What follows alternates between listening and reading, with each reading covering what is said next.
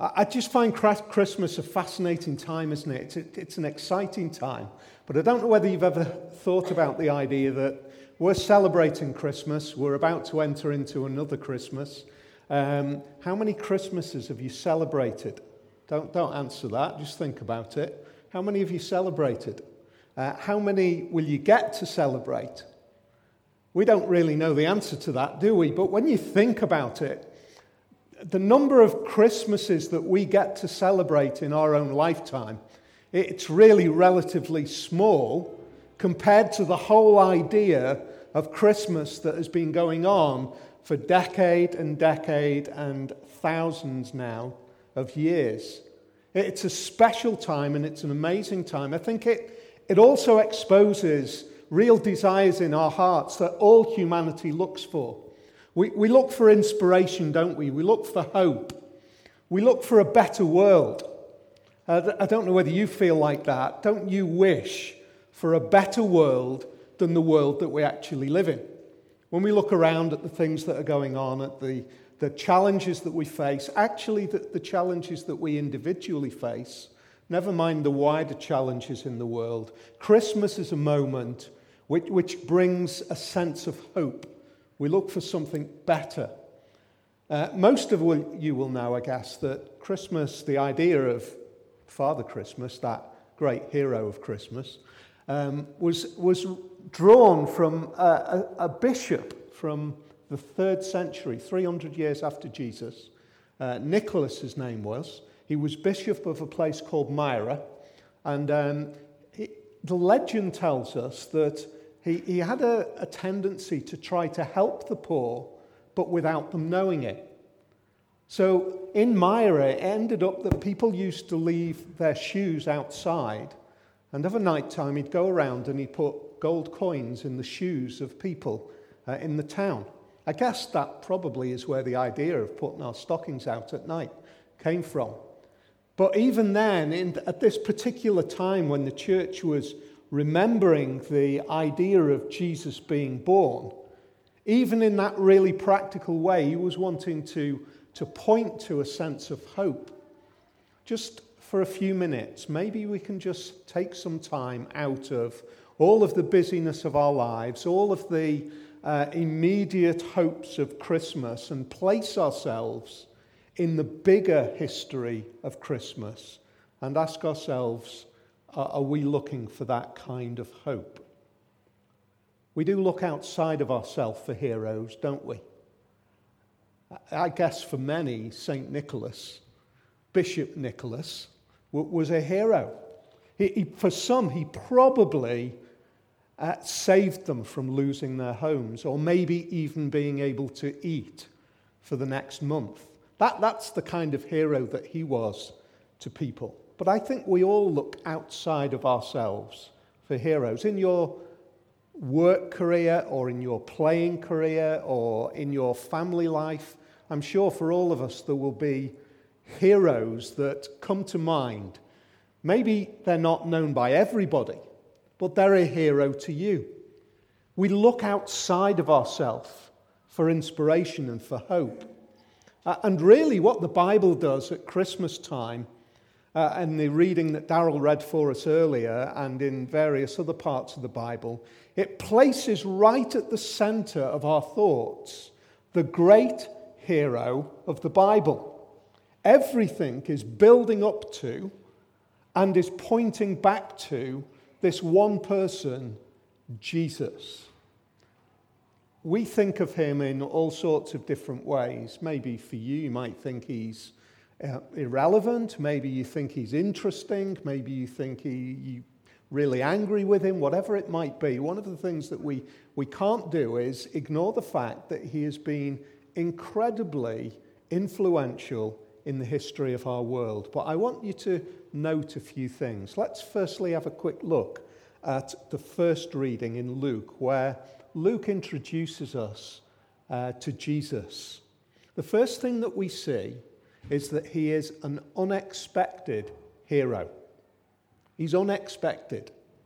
Look at the way it opens up. In, in, fact, I think Luke probably does this on purpose. One, to place it in history, but two, to create a contrast, we open up with this great declaration that Caesar Augustus has issued a decree that a census is going to be carried out and everybody's got to go back to their hometown. So I guess for loads of you, you'll be thinking back to your nativity plays in school with Mary and Joseph making their way back to Bethlehem. That's what it was all about, this huge figure in the, uh, in the ancient world. This Caesar, this leader of the Roman Empire, the greatest empire that the world has ever seen, is placed at the beginning of the reading. Caesar is massive in the history of the world. And at that time, he was everything. And then at the end of it, at verse 7, we read that Mary gives birth to her firstborn. She wrapped him in cloths and placed him in a manger because there was no guest room available for them. Isn't that an amazing contrast that Luke has decided to present to us? On the one hand, you've got the grandeur of Caesar, who is known by everybody in the Roman world. And then at the end of the reading that we read, we've got Jesus who is, comes into the world unknown by everybody. He's just hidden away in a scruffy, dirty, smelly stable, which was actually a good place for them because at least it was warm. And he's born to nothingness. I guess the Roman Empire has had some impact on us, for all of us. You know, wherever you see a long straight road, you know that that's going to be built by the Romans. But in reality, Julius Caesar has had relatively little impact on us compared to the continuing impact that Jesus has had. Where, again, continuing throughout the world, there are many people who are saying he is so significant that I don't believe he was just a figure of history, but I believe he was who he claimed to be, the Son of God who's come into the world. It's an amazing contrast that Luke portrays for us. We, we see an unexpected hero. But when we turn to our next reading, which incidentally it's from the book of Isaiah, if you know the Bible in any kind of way. You know, the Bible's in two bits. You've got the Old Testament and you've got the New Testament. The New Testament is everything from Jesus' birth onwards, and the Old Testament is everything up to Jesus' birth. This bit covers thousands of years. This covers uh, uh 70, 80 years, something like that. It's not a huge amount of time. All of this stuff that goes on before, which Isaiah is a part of, has become part of the Jewish nation's scripture. It's become part of their life. They're reading it, they've been reading it for hundreds of years. It's incredibly important to them, it's everything that they're living by. And there we have this picture, which in verse 6 says this For to us a child is born, to us a son is given. Isn't that fascinating? Written five, six, well, over 600 years before Jesus, which was now by 500 or so years before Jesus, it was just part of their tradition, part of their reading. Isaiah is saying there is going to come a time where hope is going to come through the birth of a child. And that's why I guess Luke is saying this birth, which seems totally irrelevant, is actually incredibly important because everything that you'd been expecting is actually now happening. That's the picture that Luke is saying. Everything that you've been expecting, everything that you've been anticipating, the hope that you've been looking for, it's come now in this one baby. But I find it even more amazing that Isaiah says, To us a child is born, to us a son is given. 600 years earlier. So, in a sense, we could say, I guess, that the unexpected Jesus of Luke is actually the expected child of the earlier part of the Bible. You could say it's unexpected but expected.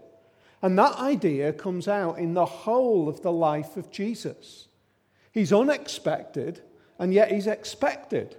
All of the things that we celebrate around Christmas, the ideas of, of wise men. Um, yeah, guys, if you weren't kind of picked out as a wise man, don't worry. You, you'll make it one day. You might get there and you'll be in ads one day.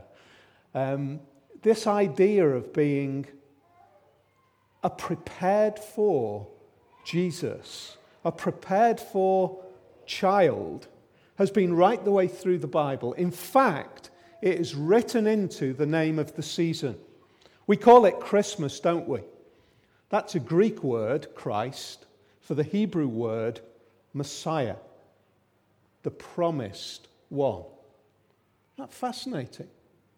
This bit that we share for a few years in the short life that we live, where we enter into this bit of Christmas for just a few years, is actually something that has been going on for year after year after year, century after century after century, millennia after millennia. This is something that you should expect. So the unexpected hero becomes the expected hero.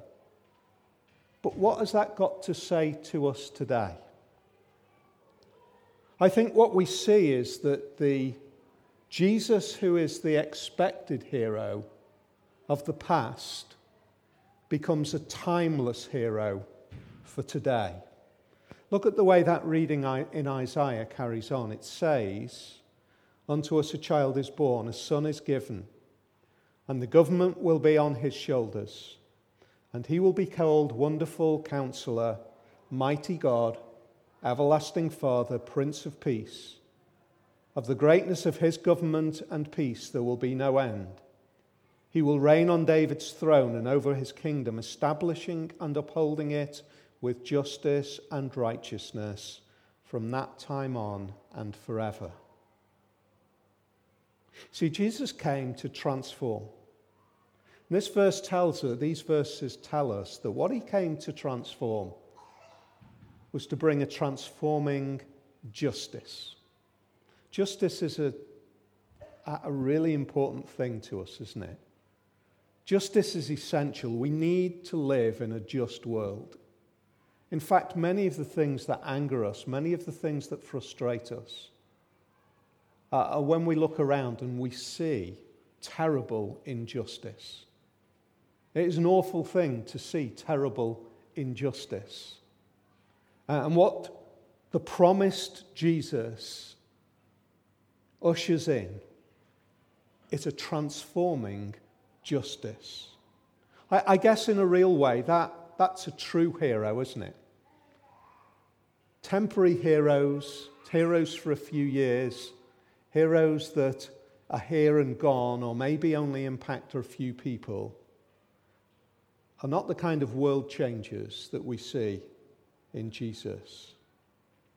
Jesus brings a transforming ju- justice, but Jesus is also a bringer of peace a prince of peace, a liberator who doesn't bring peace through force or through war, but he actually brings peace by self sacrifice. I want to be really honest here and say, you know, when you look around, you look through history, and the human condition has got a terrible problem with peace. We use power in terrible ways. And I would say that one of the things that even the church has done down through the centuries has been, the has been using power in terrible ways. Whether it's political power, whether it's power over people, whether it's the church, whether it's political forces, whether it's ideologies, communism, everywhere you look, we don't see peace, we see war and we see turmoil. And yet, what we have promised here is a bringer of peace. We also see, thirdly, that he is the head of a perfectly just government. The greatness of his government and peace, there will be no end. He will reign on David's throne, and over his kingdom, establishing, upholding it with justice and righteousness. Perfectly just government. I don't know what your political allegiances are, but I think I could, I could say with some confidence that no matter who we name as our political allegiance, we would have to at some time admit that no government is perfect. Every time we look, there is corruption. Uh, it, we are privileged, actually. We are privileged for all that we see that is terrible to live in a country which is relatively free. When we look around at other terrible situations in other parts of the world where people are abused by their governments, we are privileged, but it is not perfect, is it? And yet, what we see here is Jesus is promised as the bringer of a just government. So the unexpected hero becomes the expected hero, but this also suggests he becomes a timeless hero. See what it is, says at the end. His justice and righteous, righteousness will live on from that time and forever. And you look around and you say, well, where is that?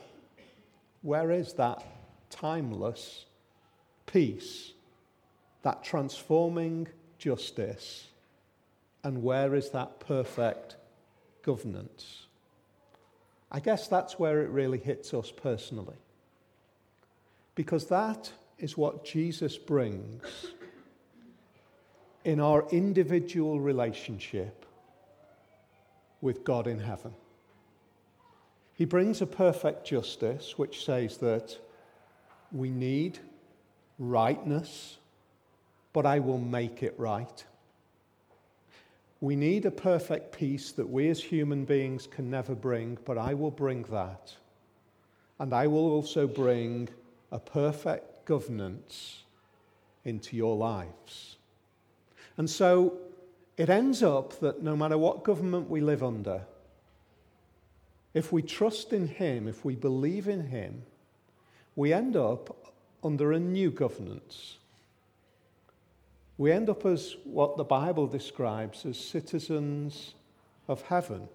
I'm not in heaven yet, but the Bible teaches that in some amazing way, that is what we enjoy now the governance of Jesus over our lives. That's how it becomes timeless. That's how this little season with a tiny baby that is born in squalor can bring hope and peace. I guess that's what this season promises for us. And I guess that's what uh, is at the heart of the real meaning of peace on earth and goodwill to all men and women on whom his favor rests to have that relationship with the Jesus of Bethlehem and the God of heaven.